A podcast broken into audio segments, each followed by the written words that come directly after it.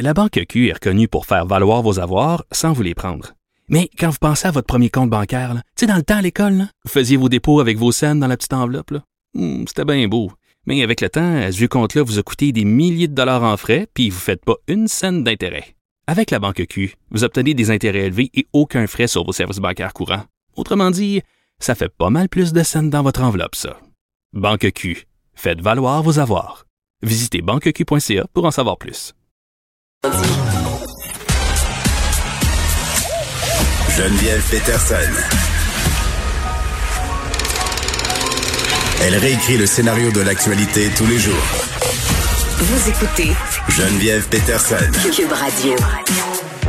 Ça fait beaucoup jaser cette animalerie sur la côte nord dont les employés refusent de porter le masque. Euh, C'est une décision que défend leur patron pour plein de raisons. Euh, on se réfère ici à une réglementation qui date du début de la crise, mais qui est toujours appliquée.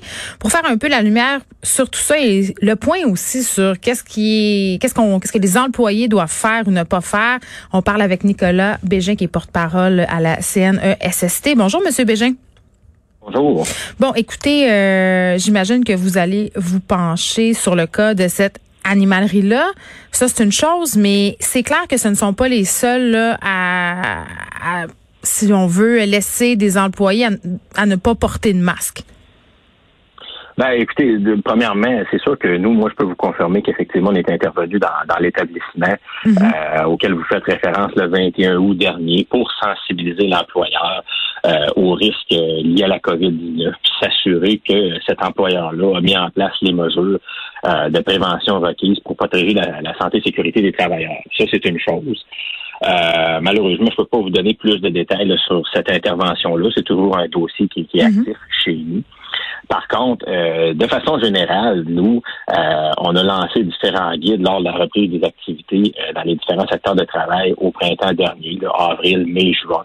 Et euh, dans presque tous les guides qu'on a euh, publiés pour accompagner les travailleurs et les employeurs dans la reprise des activités, on y mentionne, et là je peux lire même textuellement, qu'un masque de procédure et une protection oculaire, euh, des lunettes ou euh, une visière qui recouvre le visage jusqu'au jusqu'au menton, sont fournis et portés par le personnel qui exécute une tâche nécessitant d'être à moins de deux mètres d'une autre personne et en l'absence de barrière physique. Donc ça, c'est écrit noir sur blanc. Ça n'a pas changé là, depuis euh, le lancement de ces guides-là et ça s'applique toujours. Ce qu'il faut par contre euh, tenir compte, c'est que euh, cette mesure-là est totalement différente euh, de la mesure qui a été annoncée par le gouvernement en juillet dernier sur l'obligation de porter un masque là, à l'intérieur des lieux publics. Ce sont deux choses complètement distinctes. Mais c'est ben OK, mais vous en conviendrez que c'est mêlant là. Qu'est-ce qui est obligatoire au fond? Selon la loi Est-ce que les employés sont tenus de le porter ou pas le masque? Ben, comme je le mentionnais, si la distanciation physique euh, de deux mètres ne peut être respectée, euh, ben, à ce moment-là, oui, euh, le- le- l'employé euh, doit porter le masque et l'employeur doit Mm. en faire l'exigence. Euh, par contre, il faut comprendre que euh, ça, c'est un énoncé général. Les secteurs de travail sont tous leurs particularités. Euh, si on prend l'exemple d'un restaurant, par exemple, dans une cuisine de restaurant, ben évidemment, le- respecter la, une distanciation de deux mètres, c'est pas toujours évident. Par contre, si on prend, je sais pas moi, un entrepôt de 10 000 pieds carrés où il y a quatre employés qui travaillent, ben c'est plus simple à ce moment-là de, de respecter une distanciation physique. Donc, il faut comprendre aussi là, que nous, on est venu apporter des, des balises qui sont, oui, générales, mais en même temps, on ne pouvait pas en faire une là, pour chaque milieu de travail puisqu'ils sont tous différents. Oui, puis en- c'est intéressant de souligner que justement, ça se passe dans une dans un entrepôt cette histoire-là là, euh, d'animalerie sur la côte nord. Le propriétaire dit Écoutez, là, mes employés porteront certainement pas un masque 10-12 heures parce que dans l'entrepôt, justement, ils bougent, ils ont chaud. Donc, ça serait excessivement inconfortable pour eux de porter le masque. Ici, ce qui est plaidé, c'est quand même la santé des employés, c'est pas la santé liée à la COVID-19, mais puisqu'on semble avoir des mesures de distanciation qui sont possibles puisque c'est un entrepôt, est-ce qu'on n'est pas en train de faire un plat pour rien? Ben, écoutez, comme je vous dis, nous, c'est sûr qu'on est allé sur les lieux. Euh, il y a un rapport d'intervention, si ce n'est déjà fait, là, qui va être Mm. euh, remis à l'employeur.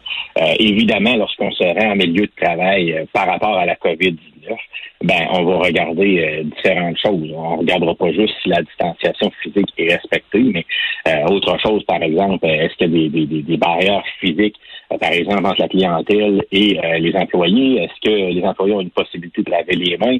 Sinon, ben, est-ce qu'ils ont accès à une station désinfectante? Donc, on va regarder un paquet d'affaires c'est sûr qu'on ne se rend pas sur place pour vérifier un seul élément. Bon, on va là pour remplir l'ensemble de l'œuvre, on va là pour regarder l'ensemble de l'œuvre. Hmm. Et si euh, jamais il y a, y a, défaut de, de, de, respect des mesures sanitaires qui sont prévues dans nos guides, ben on peut exiger des mesures correctives. Euh, et il y a une gradation de mesures aussi s'il n'y a aucune collaboration de l'employeur. Et euh, par gradation des mesures, j'entends ici qu'il peut y avoir, ben, par exemple, après un certain temps, des constats d'infraction qui peuvent être émis. Donc des sanctions financières, parce que souvent c'est le seul langage que les gens comprennent. Ben, sanction financière de par un constat d'infraction, oui, mais un inspecteur pourrait aussi exiger la fermeture de l'établissement jusqu'à ce que euh, des mesures correctives jugées satisfaisantes soient apportées dans les cas les plus majeurs. Hmm. Monsieur Bégin, est-ce que vous trouvez que le gouvernement est assez clair dans ses directives quant au port du masque? Ben, nous, en tout cas, de notre côté, à la CNSST, comme je le mentionnais tantôt, mm. euh, c'est écrit noir sur blanc depuis plusieurs mois. Et je vous dirais que euh, malgré le quelques cas de récalcitrants, jusqu'à maintenant, euh, les choses se passent bien. Voyez-vous, on a fait plus de 9500 interventions en milieu de travail depuis le 13 mars dernier par rapport à la COVID-19 spécifiquement. oui, il y a eu un certain nombre de plaintes. Par contre, nous, on sera en milieu de travail, on vérifie, nos inspecteurs sont présents. Puis jusqu'à maintenant, ça se passe là, généralement très, très bien. Bon, évidemment, c'est du cas par cas. Euh, moi, ça m'est arrivé personnellement euh, cet automne de me rendre euh, dans un magasin que je ne nommerai pas pour magasiner un casque de vélo. Et puis, rendu sur les lieux, L'employé m'a clairement dit que c'était possible pour moi d'enlever mon masque pour essayer le casque de vélo parce que j'étais à deux mètres des autres clients, à deux mètres de celui-ci. Euh, lui a continué à porter son masque. Je voyais des employés derrière le comptoir qui n'avaient pas de masque. Ça, ça c'est-tu légal, ça? Ben, écoutez, comme vous le dites, il faut voir chaque situation, là, comme je n'ai pas tous les détails de la situation que vous mm. m'exposez présentement, mais euh, nécessairement que euh, si, par exemple, un, employé est en contact avec un client, par exemple, je sais pas, moi, dans une boutique où vous magasinez quelque chose, un objet quelconque, ben évidemment que l'employé à ce moment-là doit porter un masque, parce qu'évidemment, la distance de deux mètres va être difficile à respecter. Il y a des étalages dans un magasin, il y a d'autres clients, puis tout ça. Donc, à ce moment-là, il doit respecter la, la, la distanciation de deux mètres. Par contre, quand je reviens à mon exemple de tantôt, dans un entrepôt où, euh, euh, de 10 000 pieds carrés où il y a quatre employés, ben à ce moment-là, c'est beaucoup plus facile euh, de garder une distance. Donc, à ce moment-là, le masque, le couvre, le, couvre-visage n'est pas nécessaire. Par contre, ce qui est important de mentionner, c'est qu'il pourrait être exigé par l'employeur. L'employeur, lui, pourrait décider d'aller au-delà des mesures de la CNSST et exiger un masque pour ses employés. Ça, ça contreviendrait pas à la charte? Ben non, parce qu'il peut, dans son organisation du travail, il peut demander, ben moi, je veux assurer la sécurité de mes employés et un masque est nécessaire, je hmm. l'exige. Parce qu'on en a vu, moi j'en ai vu toutes sortes de écoutez là, euh, des serveuses de restaurants qui ont le masque sur le menton, euh, quelqu'un au dépanneur euh, au poste d'essence où je vais qui a le masque accroché après une oreille. Là, je parle d'employés, là, je parle pas de clients. Tu sais, il y a des façons très très créatives monsieur Bégin de porter le masque pour dire ben écoutez, je le porte mais je le porte pas de la bonne façon. Ça aussi, je pense que vous devriez vous pencher là-dessus là, que ça soit bien compris par tout le monde la façon dont devraient être portés les équipements de protection. Ben, écoutez, je pense que ça a été ça a été mentionné à plusieurs reprises, puis euh, c'est aussi euh, un effort collectif à faire. Hein. Chacun doit faire sa part. Puis je le rappelle, le but de tout ça, hein, euh, c'est de se protéger contre une pandémie qui est en cours actuellement. donc, inévitablement, chacun doit s'ajuster, que ce soit en milieu de travail ou non. chacun doit s'ajuster, chacun, chacun doit faire sa part aussi. C'est, c'est, pas l'affaire d'une seule personne, mais bien l'affaire de tout le monde.